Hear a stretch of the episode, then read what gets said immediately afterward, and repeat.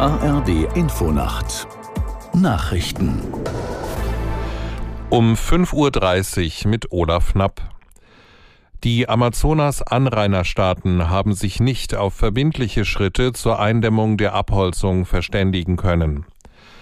Bei ihrer Konferenz im brasilianischen Belém verabschiedeten sie eine Erklärung, die zwar eine engere Zusammenarbeit beim Waldschutz vorsieht, die Einigung überlässt es aber den einzelnen Ländern, ihre individuellen Abholzungsziele zu verfolgen.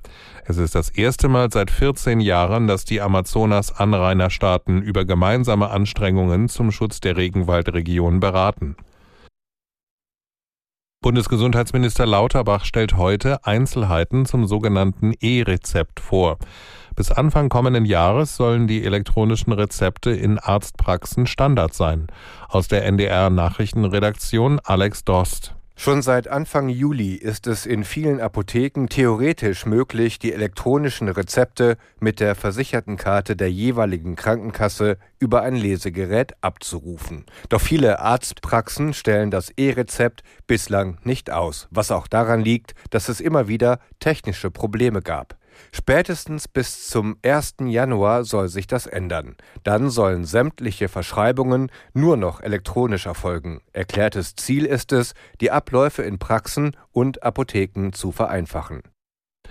Die Bundesregierung bietet Polen an, die Stationierung deutscher Patriot Luftverteidigungssysteme zu verlängern, voraussichtlich bis zum Jahresende.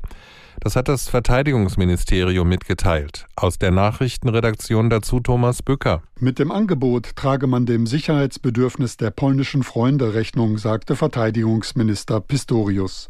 Als verlässlicher Partner sei Deutschland weiter an der Seite Polens. Bei seinem kürzlichen Besuch in dem Nachbarland habe er die enge Kooperation vor Ort zwischen den Streitkräften erlebt und gesehen, wie das deutsch-polnische Verhältnis an diesem gemeinsamen Vorhaben gewachsen sei, so Pistorius. Die drei Patriot-Einsatzstaffeln sind seit Januar im Südosten Polens unweit der Grenze zur Ukraine im Einsatz. Die in Mali und Burkina Faso regierenden Militärs haben den UN-Sicherheitsrat aufgefordert, ein mögliches gewaltsames Einschreiten im Nachbarland Niger zu verhindern.